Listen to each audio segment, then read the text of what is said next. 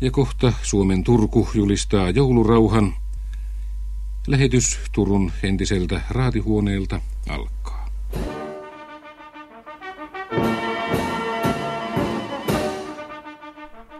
Joulurauhan julistus on yksi vanhimpia ohjelmaformaatteja.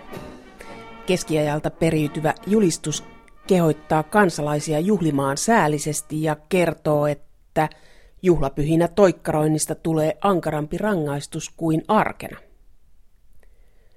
Mediatapahtuma joulurauhan julistuksesta tuli 30-luvulla, kun Yleisradio aloitti joulurauhan julistuksen radioinnin vuonna 1935. Yhtä kertaa lukuun ottamatta radiointi on tullut Turusta. Sotavuonna 1943 se lähetettiin Raumalta. 80-luvun alussa joulurauhan julistuksesta tuli televisiotapahtuma, ja siitä on myös tullut kansainvälinen ohjelmaformaatti. Vuodesta toiseen lähetys on vuoden katsotuimpia ohjelmia ja se kilpailee suosikkiohjelman asemasta Linnan juhlien kanssa. Joulurauhan julistus mediatapahtumana oli uhattuna vuonna 1988. Tuottaja Juha Kulmanen. No Yleisradion radio- ja televisiotoimittajat hän olivat silloin työehtotaistelussa, joka oli ihan virallinen lakko. Se alkoi jo ennen itsenäisyyspäivää ja kesti kaiken kaikkiaan kolme viikkoa, mutta silloin ennen joulua emme vielä tienneet kuin vasta silloin kaksi-kolme päivää ennen joulua, että lakko päättyy. Linnan juhlat, joulurauha ja uuden vuoden puhe oli uhattuna, niin mistä yleisö reagoi eniten? Sitä pelättiin, että jos se jää kuulematta radiosta tai näkemättä ja kuulematta televisiosta, niin sitten oikea joulu ei ikään kuin tule koteihin. Nyt menemme Suomen Turkuun jäljittämään joulurauhan julistusperinnettä ja median osuutta siinä. Filosofian tohtori Tarja Tuulikki Laaksonen. Me seisomme Turussa Aurajoen varrella ja tässä on vieressä tuomiokirkko ja sitten tuolla on talo, Prinkkalan talo, joka on suomalaisille tuttu jouluaattona näiden kellojen jälkeen. Joulurauha on perinteisesti julistettu kaupungin virastosta, joka on ollut raatihuone. Ja Turussa Turun palon jälkeen uudeksi raatihuoneeksi muutettiin nyt tämä Prinkkalan taloksi nimetty rakennus, koska se oli vähiten vaurioitunut Turun palossa. Ja se uudistettiin perusteellisesti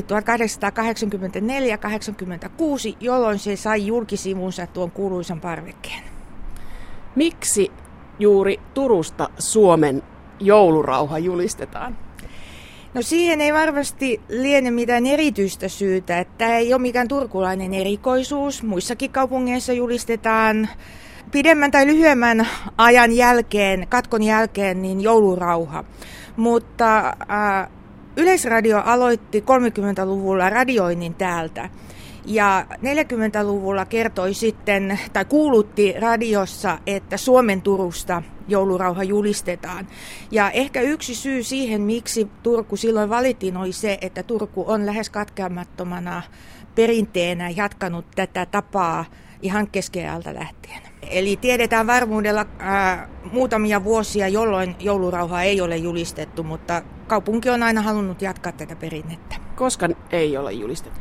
No tiedetään, että 1700-luvun alussa isovihan jälkeisenä aikana, tai kun isoviha oli päättynyt, muistaakseni 1721, niin joulurauhaa ei julistettu.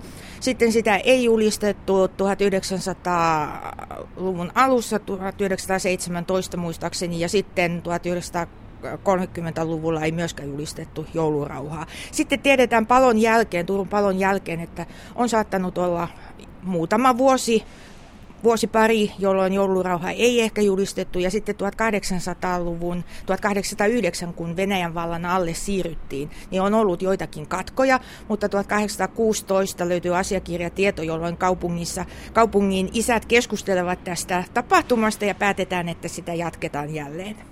Ja tästä on tullut suosittu tapahtuma, koska tästä on 80-luvulla tullut mediatapahtuma. Se oli tärkeä radiossa, mutta sitten kun alettiin televisioida, niin siitä tuli myöskin tämmöinen kansainvälinen tapahtuma. Kyllä, ja ihan hyvä, hyvä näin, että asiaa tuodaan julki. Tosin se on saanut vähän erilaisen, erilaisia korostuksia kuin se alkuperäinen korostus, mutta se on kaikkien yhteinen joulurauha. Sen sisältö, sitä pitäisi mielestäni enemmän korostaa, varsinkin nykyisin, kun on kiirettä ja pilinää ja vilskettä joka puolella. Voiko sanoa, Tarja Tuulikki Laaksonen, että tämä joulurauha on vähän tämmöinen turkulainen brändi? No sitä voidaan pitää turkulaisena brändinä ja kaupungin pitäisi ehkä enemmän, enemmän myöskin tuoda sitä, sitä esille. Et itse asiassa koko tämä alue ja siihen liittyvä perinne niin ovat sellaista, mistä ei, ei kokonaisuutena muualta löydy. Ja äh, se, mikä paikka tämä on, niin se niin kuin korostaa tätä kaikki, kokonaisuutta. Turusta tiedetään, että Turussa tämä rakennussuojelu on ollut vähän retuperällä, mutta tämmöinen perinne on kuitenkin säilytetty, että kenen ansiota tai miten se on mahdollista, että se ei ole häipynyt Turusta. Uskoisin niin, että kaupunki on vain halunnut pitää siitä kiinni. Kun maistraatti muuttui, muuttui valtiovirastoksi, niin kaupunki teki päätöksen, että se säilytetään kaupungin tehtävänä, virkatyönä. Ja siitä on pidetty kiinni ja varmasti jatkossakin pidetään kiinni. Jos ajatellaan joulurahan historiaa, niin äh, aina kysytään tietysti sitä ensin, että koska on ensimmäisen kerran julistettu joulurauha. Ja sitä me ei voida koskaan saada selville. Tai uskoisin näin, että sen selville saaminen on mahdoton, koska joulurauha on tullut meille tänne. Kristinuskon tulon myötä myöskin joulurauha on tullut tänne. Se on ollut vahvasti sidoksissa kristinuskoon. Ja siihen aikaan joulua ei vietetty sillä tavoin kuin sitä vietetään tänä päivänä, vaan tämän tilanne rauha, niin kuin sitä silloin nimitettiin, sen myötä annettiin vakuus siitä, että rauha säilyy sen tietyn ajan siinä yhteiskunnassa. Kuningas omalla vakuudellaan antoi sen ja se tarkoitti sitä, että silloin hiljennyttiin, rauhoituttiin, luettiin ahkerasti raamattua kuunneltiin Jumalan sanaa, käytiin kirkossa. Ja Kristina kuningattarelta tuli 1600-luvun 1640-luvun lopulla patentti, lainausmerkeissä patentti tälle joulurauhan julistukselle, johon oli ennen vaikuttanut se, että hän oli aika sidoksissa katoliseen kirkkoon. Ja hän ei pitänyt siitä, että tämä joulu oli maallistunut, varsinkin maaseudulla, ryypättiin ja melskattiin ja näin. Ja näin näitä säädöksiä tai kehotuksia, jotka sisältyivät tähän vanhaan joulurauhan julistukseen, niin näitä vahvistettiin. Ja tämä kristinusko vahvistui siinä, siinä voimakkaasti ja näin se on ollut ihan koko ajan. I morgon vill Gud infaller vår Herres och Frälsares nåderika födelsefest och var därför ty härigenom en allmän julfred kungjort och påbjuden. Ensimmäiset joulurauhat, jotka tiedetään sisällöltään, niin sieltä Kristinan kuningaattarelta, nehän löytyvät Ruotsista. Et sen takia me tiedetään, että niissä on ollut kaikenlaisia varoituksia ja, ja muita ää, miten joulua tulee viettää, ja ne tulivat tietysti sitten sieltä tänne. Ja näin se joulurauha on julistettu niin ruotsin kielellä, mutta sitten asiakirjoista käy selville, että 1700-luvulla ei ole tarkkaa vuotta, mutta tapahtui semmoinen kauhea vahinko, että se julistettiin myöskin suomen kielellä. Ja se, että onko se julistettu ensin suomeksi vai ruotsiksi, se on vaihdellut. Mutta 1800-luvulla se oli jo, jo suht yleinen, että se oli molemmilla kielillä. Ja sitten 1900-luvulla, kun, kun tekstiä on hiukan muokattu, muokattu ja kieltä on hiottu, niin se on muotoutunut sitten tähän nykyiseen muotonsa, mikä sitten sieltä valankirjoista, kaava, kaavoista siirrettiin tälle pergamentille 1956.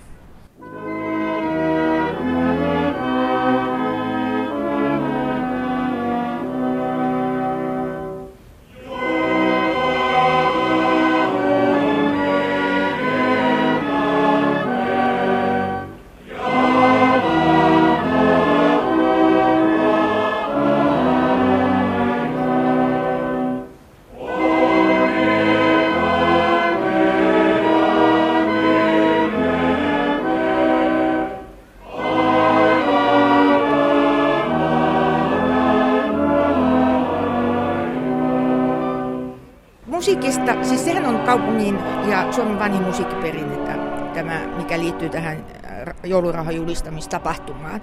Se on vaihdellut sillä tavoin, että se musiikin sisältö on vaihdellut, mutta myöskin se, että soitetaanko sitä musiikkia ennen vai jälkeen tapahtumaan. Ja, ja se, että ennen se musiikin soittaminen tapahtui sisätiloissa, että ikkunat avattiin, avattiin auki. Ja se on ollut kevyempää ja se on ollut hartaampaa. On vuosia, jolloin äh, soitettiin muun muassa jääkärien marssi.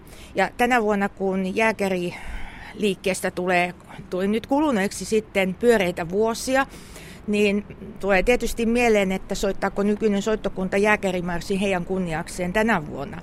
Mutta että Turun soitalollinen seura on, on tuota, hyvin pitkään huolehtinut tästä musiikista ja nyt se on ollut sitten laivaston soittokunta. Ja se on aikanaan ollut 1700-luvulla kirkon kanttori ja, ja näin. Sitä on pidetty myöskin, myöskin tuota virkatehtävänä ja sellaisena se on tähän päivään saakka säilynyt. Asiakirjoista löytyy sellaisiakin tietoja, että 1600-luvulla jotakin musiikkia oli jo esitetty – ja varsinkin sitten 1700-luvulla, jota voidaan pitää joulurahan julistuksen kukoistusaikana. Miksi? Syystä, että siihen sisältyi suunnattomasti sitä musiikkia ja sitten siinä lippuparaatia ja, ja tuota, se oli, kaik, siis se oli kaupungeissa tällainen yleinen tapahtuma, tilanne, äh, tilanne rauhaan liittyvä tapahtuma, joka, joka koettiin tärkeäksi ja jo, jonne tultiin. Ja, ja tuota, silloin tiedetään myöskin se, että julistustapahtuman jälkeen, äh, kun äh, haluttiin monella tavalla korostaa tätä tärkeyttä, niin, niin tuota, kaupunki tarjosi kestityksen kaupungin kellarissa, joka tarkoittaa tuota torin yläpäässä olevan rakennuksen kellaritiloja. Mitä siellä tarjottiin? Puhutaan vain kestityksestä, mutta todennäköisesti siellä on ollut olutta viiniä, viiniä ja näin, eli kaupunki on laittanut parastaan. Ja tämä viittaa varmasti vielä suurvalta-aikaan, jolloin, jolloin kaikki tämmöinen prameus ja muu joulurahan äh, julistusteksti alkoi silloin suurella litanialla äh, hallitsijan äh, titteleitä. Eli tämä viittaa niin kuin siihen, siihen mahtipontisuuteen ja, ja pröystäilyyn, mikä oli tyypillistä varsinkin sitten parokin aikana, joka meillä tietysti jatkui vielä 1700-luvun puolelle. Mutta on aika hauska ajatus, että julistetaan joulurauha ja sen jälkeen kaupunkilaisille tarjotaan mahdollisesti olutta ja viiniä. No en tiedä kuinka, kuinka suurelle joukolle sitä tarjottiin, mutta, mutta tota, joka tapauksessa kestityksestä puhutaan. Mutta sitten tietysti mitä lähemmäs 1800-lukua tultiin ja varsinkin sitten teollisen vallankumouksen myötä 1800-luvun puolella, niin julistustapahtuma taas koettiin niin tylsäksi, että siinä ei ollut mitään sellaista, miksi sinne kannattaisi mennä mennä. Ja tämä oli syy siihen, että monessa kaupungissa tämä sitten loppui, tämä, tämä joulurahan julistaminen. Turkulaiset olivat meidän kaikkien onneksi konservatiivisia, säilyttivät tämän perinteen. Säilyttivät sitten siitä huolimatta, että oltiin irtaannuttu Ruotsin vallan alta ja siirrytty sitten Venäjän vallan alle.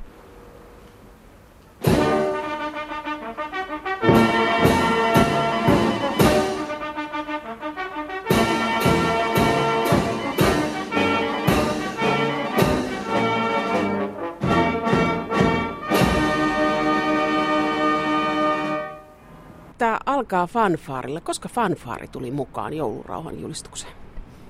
Fanfaari on ollut pitkään tuota, yksi julistajista sanoikin, että hän pitää sitä perhos fanfaarina syystä, että silloin se jännitys niin kuin tavallaan laukeaa, kun, kun nämä Marsalkan hopeatorvet soi.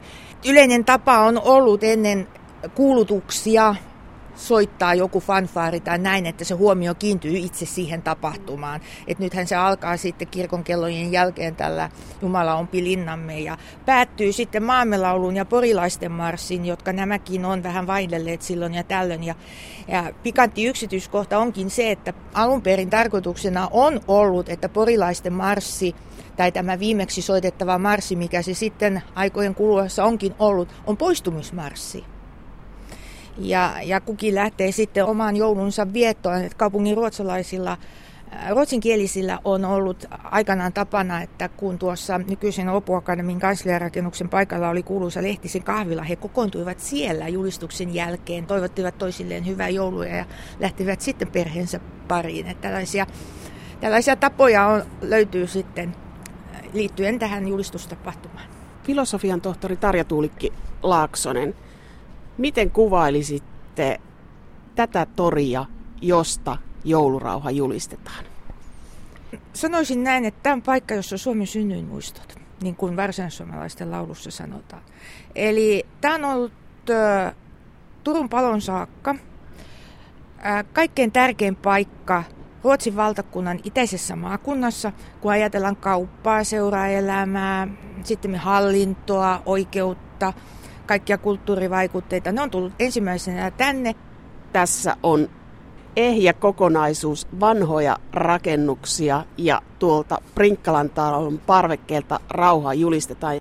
No Pirikkalan talon historia juontaa juurensa 1500-luvulle ainakin ja kyllä keskiaikanakin sillä paikalla on ollut jo, jo tuota, rakennus, se tiedetään näistä kellareista.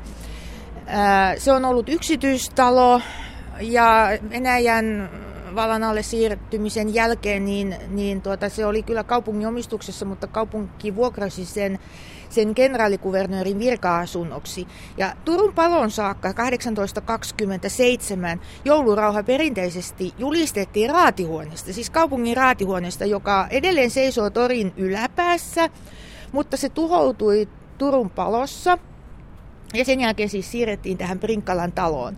Ja tuo raatihuone, Turun paloa edeltävä raatihuone oli kuuluisa Bernerin parokki raatihuone, josta Rauman ja Porvon raatihuoneet olivat saaneet, saaneet myöskin esi- tai ovat saaneet esikuvansa.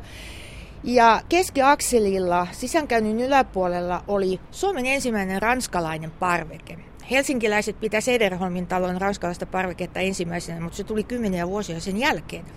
Niin siitä... Turku-Helsinki-kisa. Näin on kyllä Turussa on monta asiaa ensimmäisenä, kuten kirkon joulukuusen valot. Niin, niin tuota, se julistettiin sieltä ranskalaiselta parvekkeelta ja kaikki muutkin julistukset, mitkä kaupunkilaisille annettiin. Ja, ja näin edelleen pidettiin sitten, että raatihuoneesta julistetaan niin palon jälkeen. Ja äh, tämä paikka on ollut niin kuin luonnollinen tälle, tälle julistukselle. On se sitten vuonna 18 85 poikkeuksellisesti julistettu silloisen, kylläkin silloisen Nikolain torin, joka oli koko tämä alue täältä mm, Prinkkalan talosta tuomiokirkolle, niin oli suuri Nikolain tori. Niin Nikolain torin varrella oli tuo nykyinen Opokademin kansliarakennus, Trappin talo, niin sen parvekkeelta julistettiin poikkeuksellisesti joulurauha, koska Prinkkala oli silloin korjauksessa ja parveketta rakennettiin. Filosofian tohtori Tarja Tuulikki Laaksonen, sanoitte tuossa, että Turkuun tuli ensimmäisenä kirkkoon jouluvalot, tai kirkon, jouluku, kirkon edessä oleva kuuseen tuli jouluvalot. Minkälaiset valot ja koska?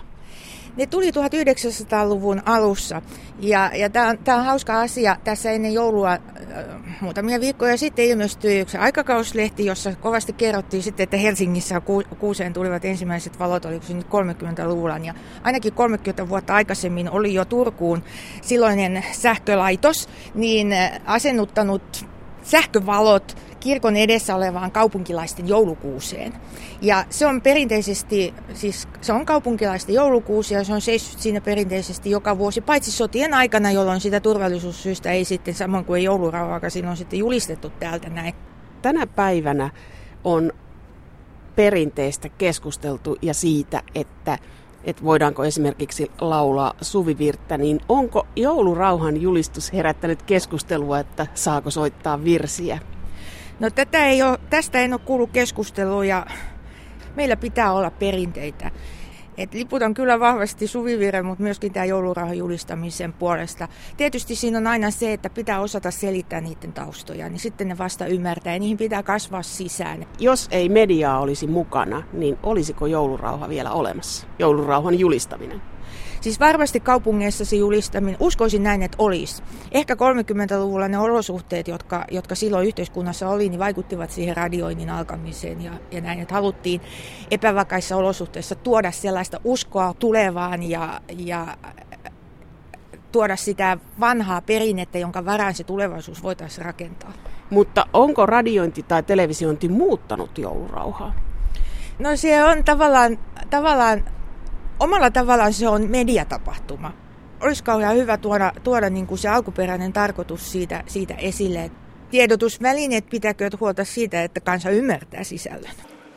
Jos Jumala suo, on meidän Herramme ja vapahtajamme armorikas syntymäjuhla. Ja julistetaan siis täten yleinen joulurauha, kehoittamalla kaikkia tätä juhlaa asian kuuluvalla hartaudella viettämään, sekä muutoin hiljaisesti ja rauhallisesti käyttäytymään. Filosofian tohtori Liisa Subikumpu, millainen lainsäädäntö on joulurauhan taustalla? No siinä on tietysti aika monipuolista historiaa, että sillä tavalla ei voi sanoa, että siinä on joku yksi lainsäädäntö, mutta se juontuu kyllä ihan sieltä varhaisimmalta keskiajalta, että joulurauhan julistus Suomessa on jo 1200-luvulta ollut tiedossa, niin siinä on tietysti ehtinyt vuosisatojen varrella mu- muuttua niin lainsäädäntö kuin ihmisetkin aika tavalla, mutta periaatteessa kysymys on tietysti vain siitä, että tällaisen juhlan ajaksi on haluttu taata rauha. Ja sitä varten on täytynyt aina säätää sitten erityislaki, joka varmasti muistuttaa kansan mieliin, että muistakaapas nyt käyttäytyä kiltisti. Ja sillä tavalla sitten on haluttu just tällä erillisrauhalla korostaa sen joulunpyhän erityistä merkitystä. Milloin päättyi se, että se on ollut rikos? No oikeastaan siis 1800-luvun mittaan tämä juridinen merkitys alkoi aika nopeastikin sitten hälvetä. Mutta se, se ikään kuin tämä rangaistavuus on ollut sillä tavalla aika jännä juttu, että vielä 1930-luvulla siihen joulurauhan julistuksen tekstiin lisättiin tämä erityisen raskauttavien asianhaarojen vallitessa, joka olikin siis oikeasti ihan sanahelinää. Ja mä oon monta kertaa miettinyt, että ihmiset varmaan ovat menneet halpaan ja ajatelleet, että tämä olisi juridisesti sitovaa, vaikka näin ei todellisuudessa olekaan. Mutta 1800-luvulla, ihan 1800-luvun lopussa se sitten lopullisesti menetti tämän niin kuin todellisen rangaistavuuden ulottuvuutensa. Liisa Suvikumpu, olet kulttuurihistorioitsija, niin onko tällä suomalaisella, suomalais-ruotsalaisella joulurauhalla jotain erityispiirteitä? No sanotaan näin, että erityispiirteenä on ennen muuta se, että se on säilynyt hengissä ja kukoistavana ja voimissaan yhtäjaksoisesti ja sieltä keskiajalta meidän päiviin asti. Että samanlaista traditiota ei ole tiedossa yhtä voimakkaana mistään muualta, vaikka tämä on hyvin yleiseurooppalainen sinänsä tämä niin kuin lain konteksti, niin täällä meillä se on poikkeuksellisen elinvoimainen ollut ja sillä tavalla se on se on myöskin tullut hyvin tärkeäksi sitten kansalle, että se on jotenkin tällainen, riippumatta siitä, että sillä ei ole enää juridista merkitystä, niin se on kauhean tärkeä perinteenä. Ja se on tietysti vähintään yhtä arvokasta kuin se, että, että nyt sitten joku uskoisi, että ei, ei uskalla rötöstellä sen takia. Tuntuu, että siinä on yksi tekijä on se, että se on radioitu. Että se on tällaista suomalaisen median historiaa. Että jos ei sitä olisi radioitu ja 80-luvulla televisioitu, niin se olisi hyytynyt. Ihan ehdottomasti alun perin, kun tämä on lähtenyt sieltä keskiajalta, niin silloinhan tämän tyyppiset rauhanjulistukset ja muutkin tiedonannot annettiin aina suullisesti julistaen kadun kulmissa ja toreilla. Et sillä tavalla se on kerännyt kyllä ihmiset yhteen jo vuosisatojen ajan, mutta tietysti nykyään se yhteenvetävä voima on ihan erilainen. Et eikä vain se, että ihmiset kerääntyy sinne Turkuun, sinne torille, tai se, että he kerääntyvät koteihin television ääreen tai radion ääreen kuuntelemaan sitä, vaan ylipäätään se, että se on meillä kaikilla suomalaisilla ikään kuin sisällämme, että me kannetaan sitä myös mukanamme, niin se tekee siitä tällaisen niin kuin tosi yhteisöllisen jo kauan ennen mitään Facebookia ja muuta sosiaalista mediaa. Liisa Suvikumpu, mitä joulurauhan julistustekstistä voi lukea ulos historiasta? Tiedetäänkö tämän tekstin kerrostumia, historiaa siitä, miten se on muuttunut eri aikoina? No kyllä sitä jonkun verran on pystytty jäljittämään, että 1600-luvulta kuningatar Kristiinan ajoilta tulee meille ne varhaisimmat tekstitiedot. Ja, ja silloin siellä on korostettu ihan tämmöisiä kauhean käytännöllisiä seikkoja, että mitä kaikkea ei saa tehdä. Ei saa pitää turhaa meteliä kaduilla, tietysti kun kansa pääsi valloilleen ää, tämmöisenä niin kuin loma, lomapäivien aikana, niin ne kuulemma kirkuivat pitkin katuja ja ryyppäsivät ja rellestivät, niin näihin ihan konkreettisesti puututtiin, että niin ei saa tehdä ja ää, viinan myynti kiellettiin tietyiksi ajoiksi päivästä ja olkia ei saanut levittää lattialle, vaikka se oli perinteinen tämmöinen niin kuin juhlapyhien tapa, koska pelättiin, että tuli leviä ja niin edespäin. Eli näin konkreettisista ohjeista on siirrytty siihen meidän kaikkien nykyään tuntemaan tekstiin, tekstiin, jossa sitten pikemminkin korostuu nämä tämmöiset henkiset arvot ja, ja tämä yleinen rauhallinen mieli.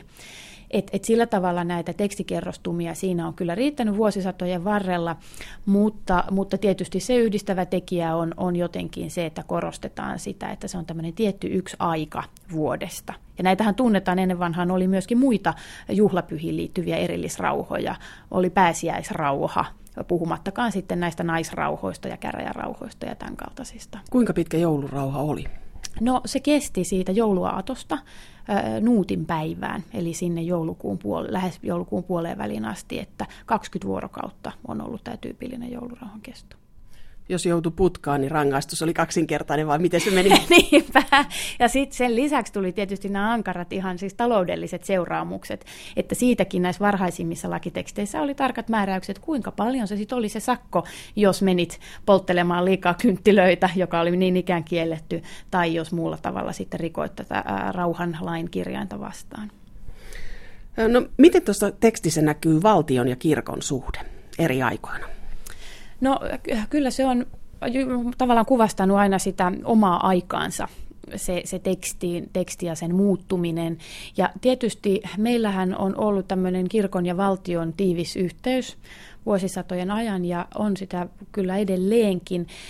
Et oikeastaan se on sillä tavalla jännä, että, että vaikka se on niin voimakkaasti tämmöinen maallisen lain teksti, niin silti siinä tuodaan myös tämä Jumalan osuus aivan selkeästi esille. Et mä epäilen, että aikanaan niin kansan mielissähän varmaan Jumala on tuntunut läheisemmältä kaikessa niin kuin mystisyydessäänkin kuin kaukana Tukholmassa hallinnut kuningas, esimerkiksi täällä meillä Suomessa. Et sillä tavalla, eihän sillä ole ollut tavalliselle ihmiselle mitään merkitystä, että kenen suusta se tulee se määräys. Pääasia, että ollaan nyt vaan rauhassa.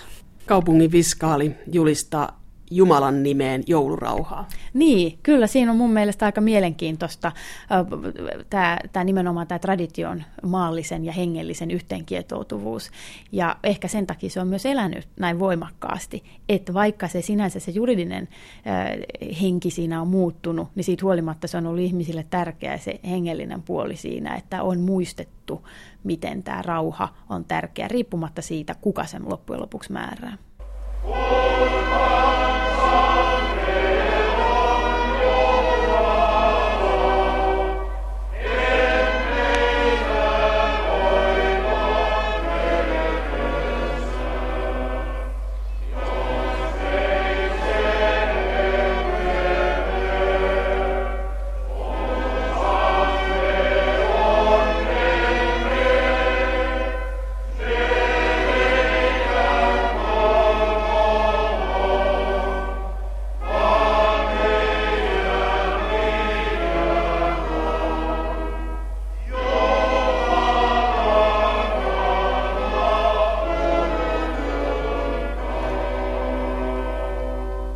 Siinähän on vain tämä yksi virsi, Jumala ompi linnamme. Ja se on hirveän myöhäistä kerrostumaa tässä perinteessä, että se on vasta 1903 vuonna tullut, että se on sillä tavalla äh, oikeastaan satavuotias. Ja se on kyllä aika jännä, että se on sitten just se virsi, joka sinänsä on tosi vanha, että sehän on 1500-luvulta sieltä Martin Lutherin ajoilta. Ja sehän on aika tämmöinen jyhkeä, eikä nyt mitenkään itse asiassa ollenkaan rauhanomainen, että jos selataan vanhojakin virsikirjoja, niin kyllä sieltä löytyisi tosi paljon rauhanomaisempaa sanomaa.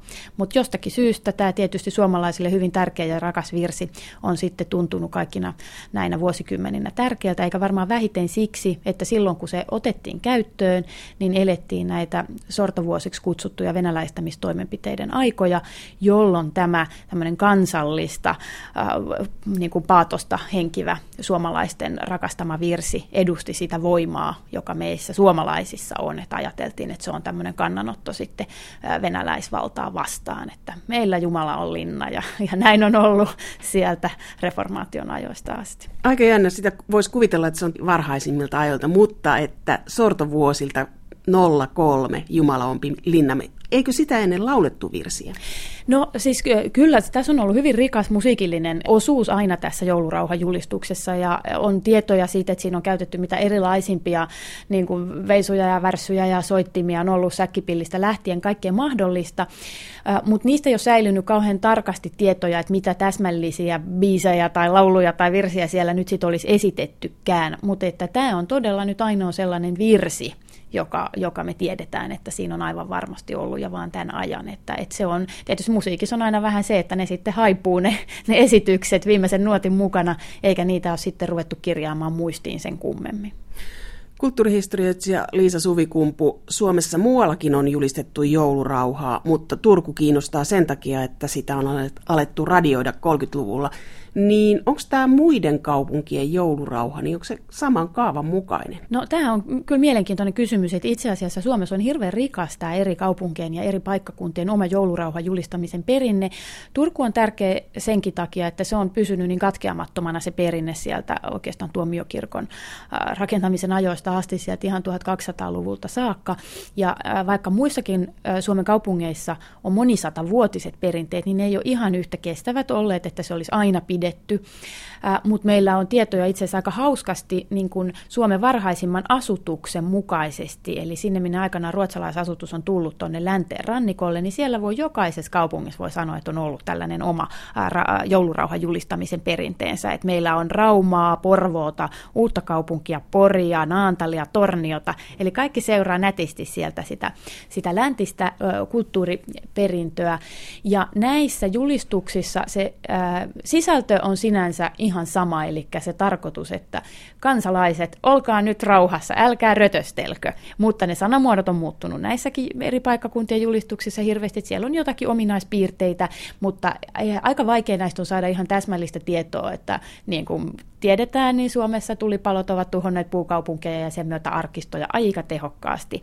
Et meillä on aika fragmentaarista tietoa sitten näistä ylipäätään. Mutta jälleen kerran, niin eihän se lain täsmällinen kirjain nyt ole ollut siinä se oleellisin, vaan se yleinen ymmärrys siitä, että pitää käyttäytyä kunnolla. Että se on läntistä perinnettä, idästä ei tunneta, että Savonlinnassa ei ole julistettu joulurauhaa. Niin, kyllä mä näkisin sen aika voimakkaasti tällaisena tietysti, että, että kun vesi, meri on aina ollut se y- ihmisiä pikemminkin yhdistävä kuin erottava elementti, niin sitä kautta perinteet ovat siirtyneet niin kaupankäynnissä kuin aatteet, kaikki muotivirtaukset, niin samalla tavalla tämäkin on sitten väistämättä levinnyt ja, ja tämä kiva perinne sitten kokoontua yhteen näinä meidän modernimpina aikoina, että kyllähän tässä on tällaista ajatusta ehkä siitä, että sitten Sisä-Suomessa ja Itäisessä Suomessa niin ei ole sinne tiettömien taipaleiden taakse ollut hirveän helppo lähteä keräämään kansaa kuulemaan sitä julistusta sinne korpi, korpikuusten kätköihin, että kyllä se on edellyttänyt jo sellaista niin kuin kaupungistunutta kulttuuria. Millainen tämä suomalainen joulurauhaperinne on, jos sitä vertaa keski-eurooppalaiseen? No meillä ei ole, vaikka tämä siis suomalainen joulurauhan julistus on täysin eurooppalainen, se on niin kuin yleiseurooppalainen ilmiönä, niin meillä ei ole muualta Euroopasta äh, ihan tällaista vastaavaa näin pitkää äh, jatkumoa tiedossa, että siellä tämä tämmöinen niin kuin rauhan julistuksen tarve on sitten ilmeisesti hiipunut jo paljon varhaisemmin, ja siellä sitten nämä niin kuin muut jouluviettämisen traditiot ovat nousseet tärkeämmiksi. Et ehkä tässä on jotain tämmöistä suomalaista vakavuutta ja, ja tällaista sävyä, että meille sitten on tärkeää tämä hiljentyminen, kun taas ehkä sitten keskisemmässä Euroopassa se niin kuin yhdessä oleminen tarkoittaa semmoista iloista, nimenomaan sitä juhlintaa, joka meillä sitten tässä on haluttu pikemminkin kieltää. Kun te Tuomas Heikkilän kanssa tutkitte joulurauhan julistusta, niin onko siitä ollut keskustelua eri aikoina, että kuka saa lukea kansalle joulurauhan, vai onko se ollut aina itsestään selvä? No nähtävästi se on kyllä ollut hyvin itsestään selvä, että Tämä on oikeastaan vasta ihan, niin kuin, ihan tässä meidän aikoina, viime vuosina, kun on mietitty sitä, kun ihmiset aika nopeasti sitten henkilöi tämän joulurauhan lukemisen ihan johonkin tiettyyn nimeltä mainitsemattomiin ihmisiin, ja sitten kun tällaiset vaikkapa jäävät eläkkeelle, niin sitten tulee vähän kansalla tällainen murhe, että tämmöinen oma isähahmo, koska tämähän on aina ollut mies toistaiseksi, niin, niin nyt tästä häviää. Ja, ja sillä tavalla sitä on jouduttu miettimään myöskin, kun Turun kaupungissa on sit muuttunut nämä virkanimikkeet tietysti historian saatossa, että meillä ei enää ole maistraatin sihteeriä samalla tavalla kuin, kuin mitä se aina aikanaan oli, niin kyllähän niitä joudutaan sitten spekuloimaan, mutta et ei se tämän niin kuin monisatavuotisen historian kestäessä ole ollut sinänsä mikään ongelma, että taas kerran se on kansalle vähän se ja sama, kuka herra sen sieltä lukee, kun vaan se sieltä tulee. Että ainoa tämmöinen niin kuin kansan taholta tullut protesti on kirjattu muistiin 1876, jolloin oli niin kylmä Turussa, että lähes 20 asteen pakkasessa, niin virkamies ei, ei kestänyt seistä siellä ulkona lukemassa tätä, vaan päätti, että tämä luetaan nyt ihan vaan meille, meille virkamiehille tuolla sisätiloissa ja sinne sitten torille kerääntynyt kansa odotettuaan aikansa niin kääntyi napisten pois ja sitten seuraavan päivän sanomalehdistä saatiin lukea, että napina oli ollut huikea ja kansalaiset oli valittaneet, että miten kylmiä nämä virkamiehet ovat, että vain niin kuin sään viileys vetää vertoja kaupungin isien kylmyydelle. Liisa Suvikumpu, missä kuuntelet joulurauhan tänä vuonna? Tänä vuonna kuuntelen joulurauhan Roomassa, Suomen Rooman instituutissa, jossa tämä joulurauhakirjan toinen kirjoittaja, mieheni Tuomas Heikkilä, on johtajana. Ja siellä me sitten saadaan netin välityksellä, Yleisradion välittämänä, suoraan tunnelmat sieltä Brinkkalan talon parvekkeelta ja tuomiokirkon kellon kumahdukset kajahtelee siellä sitten kilvan roomalaisten kirkonkellojen kanssa. Lähetys Turusta alkaa.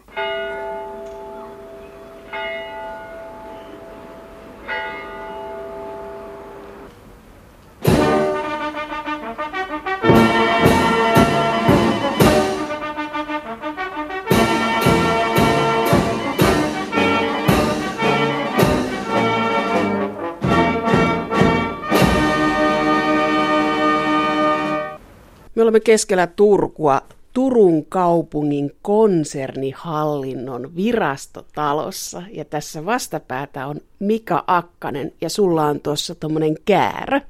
Kyllä, siinä on tuommoinen nahkainen kotelo, jonka sisällä on joulurauha pergamentti. Katsotaan sitä. Sieltä tulee ja rapisten nahkapergamentti sitten aukeaa. Mutta siis tämähän ei ole keskiajalta. Ei, tämä on vuodelta 56 tämä nykyinen, eli ei ole olemassa mitään originaalia, vaan vuosien mittaan tämä joulurauha on julistettu milloin mistäkin.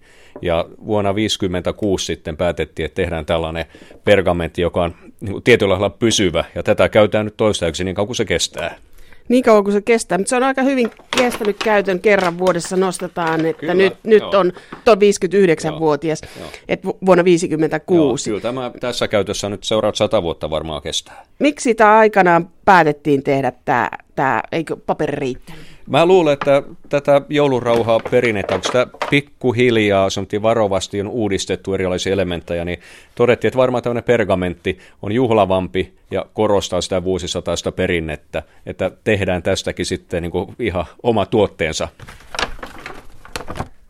Se rapisee mukavasti. Joo. Joo, se rapisee. Tota, viime jouluna satoi kovasti, niin se kyllä imi vettä ja sitten se ei enää sen jälkeen rapissut, että se piti niin kuin ihan varovasti kuivattaa ennen kuin se taas kuivuu tämmöiseksi kankeaksi. Missä se kuivatettiin? No, kerronko? Vein joulurauhajulistuksen jälkeen tämän kotiin ja mietin, missä tämä voisi laittaa. Sitten mä totesin, että, että saunalaut, sauna ei ollut lämpimänä, mutta että, että saunalauteella on tilaa ja siellä on mukava sellainen peruslämpö. Että sinne se varovasti sitten levitin ja annoin olla siellä sitten joulupäivään saakka ja rullasin takaisin kärrönsä. Niksi Pirkan ohjeita joulurauhan julistajalle. Kyllä, kyllä. Kun olet siellä parvekkeella, niin tuo rapina ei kuulu, kun avaat sen. Ei kuulu. Ja sitten siinä on ihan sellainen tekniikka, että tämä kannattaa avata kutakunkin valmiiksi. Eli sitä koko rullaa ei avata, vaan se on näin pikkasen käärittynä käsiä ympäri ja vetäistään auki. Sillä jos se rupesi rullaamaan auki, tämä aika jämäkkää tavaraa, niin siinä voisi sitten jo ote lipsahtaa ja tämä voisi tippua lattialle. Missä sitä muuten säilytetään? Tätä säilytetään kassakaapissa Turun kaupungin tiloissa se on aika tarkassa vartiossa, koska se kuitenkin on, me katsotaan, että se on niin hyvin tärkeä esine Turun kaupungille, niin tota, se on, on tämän haastattelun jälkeen mä palautan se siihen samaan paikkaan taas välittömästi. Mika Akkanen, miten sinusta tuli joulurauhan julistaja? Mulle kuuluu, niin kuin mun perustyöni on hoitaa Turun kaupungin kansallisia asioita, mutta sillä lisäksi mulle kuuluu kaupungin protokolla-asioita. Mä toimin myös protokollapäällikkönä, johon liittyy erilaisten valtiovierailujen, tämän tyyppistä järjestelyjä, muita juhlaisuuksia järjestelyjä, liputuksista päättäminen, niin tämän tyyppinen rooli, joka tässä haetaan tämmöistä perinnettä, että henkilö, joka vastaa jonkinlaista järjestyksen pidosta ja puhtaudesta ja siisteydesta kaupungissa, niin, niin se sitten mä olin varmaan niin kuin lähinnä noin niin kuin tehtäväni puolesta se henkilö, jolle tämä sitten kuuluisi. Ja toisaalta kaupunginjohtaja, joka minut tähän nimesi, niin varmaan sitten katsoo, että osa myös sit siinä tilanteessa toimia sitten sen mukaisesti. Ja, ja, ja olin niin halukas antamaan naamani tälle tapahtumalle. Mikä virkamies oli edeltäjäsi? Edeltäjäni joulurauhan lukijana hän oli aluksi titteliltä kansliapäällikkö ja myöhemmin apulaiskaupunginjohtaja. Miten sinua ohjeistettiin tähän työhön? Kaupunginjohtajan kanssa kun sovittiin, niin paiskattiin kättä ja hän totesi, että tee hommat sitten kunnolla. Toki mä sitten viime vuonna, kun ensimmäisen kerran luin joulurauhaa, mä perehdyin tähän taustaan, tähän historiaan, että osaan kertoa siitä, koska minulta kysellään siihen liittyen paljon asioita. Tämä nykyinen joulurauhateksti, joka Turussa luetaan, niin tämä Turun palon jälkeen, kun kaikki aikaisemmat dokumentit oli hävinneet, niin, niin yksi virkamies oli ulkomuistista tuota, kirjoittanut ylös, että miten he suunnilleen oli mennyt ennen Turun paloa. Ja siitä voidaan olettaa, että ennen Turun paloa suunnilleen sama teksti luettu. Ja tätä on hiukan muokattu sen jälkeen tätä kieltä, että, että 30-luvulla tähän tekstiin on viimeksi tehty niin pikkusen hienosäätöä, mutta se teksti, joka silloin Turun palon jälkeen ylös kirjoitettiin ulkomuistista, niin tämä jo noudattaa sitä kaavaa aika, aika paljon. No miltä se tuntuu, olet kaupungin virkamies, niin se on kuitenkin, jos Jumala suo, joulurauha.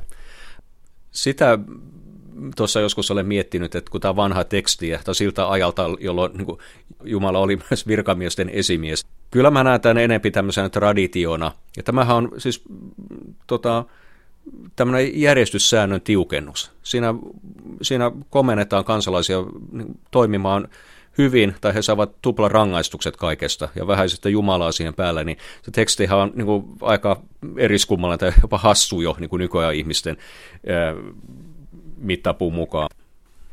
Koko Suomi keskittyy katsomaan muutamaksi minuutiksi turkulaisia, jotka värjöttelevät tuolla vanhalla suurtorilla satoi tai paistoi tai oli tiukka pakkanen.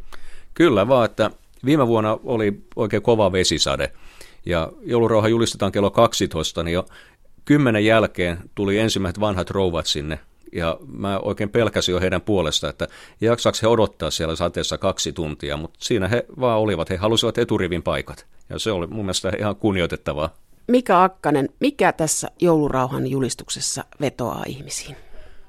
Mä uskon, että se on tämmöinen, että ihmiset pääosin kaipaavat joitakin ää, säännönmukaisuuksia, asioita, jotka toistuvat. Tämmöinen joulurauhan julistus sitten, jota harva sitten ajattelee kristillisenä elementtinä, vaan jonkinlaisena niin kuin kivana joulujuhlan todellisena avauksena, niin se toistuu vuosittain traditiona, niin se antaa jonkinlaista turvallisuuden, yhteisyyden tunnetta ja, ja se on varmaan meidän niin kuin, ihan inhimilliseen koneistoon jotenkin, jotenkin ohjelmoitu, että me tarvitaan tämän tyyppisiä asioita. Mikä on suurin pelko? Mikä voi epäonnistua joulurauhan julistuksessa? Ö, siis varmaan joulurauhan julistaja itse on tietenkin siinä suuri riski, että, että anha, siinä voi ruveta äänkyttämään, lukea väärin, ajatus katketa, tämän tyyppisiä asioita, jolloin se tietynlainen intensiteetti sitä tilanteesta häipyy ja en mä muuten mitään niin kompastumisia tai tämän tyyppisiä asioita juurikaan, juurikaan pelkää, mutta varmaan se, se itse lukijan toiminta siinä on se jännittävin osa. Millainen oli vastaanotto, kun viime vuonna ensimmäisen kerran julistit joulurauhan? Tuli sellainen olo, että taisin onnistua, että paljon tuli tietenkin tutulta viestejä, mutta sitten paljon tuli viestejä ihan tuntemattomilta suomalaisilta ympäri maailmaa, Australiasta, Argentiinasta, USAsta, Esimerkiksi ulkosuomalaiset myös, tai lomillaan jossakin kaukomalla olevat, niin monet seuraavat joulurauhajulistusta, että se varmaan ainakin pysyvästi Suomesta poissa oleville, niin se on yksi sellainen instituutio, joka yhdistää heidät kotimaahan, että, että yllättävän paljon tällaisia viestejä tuli.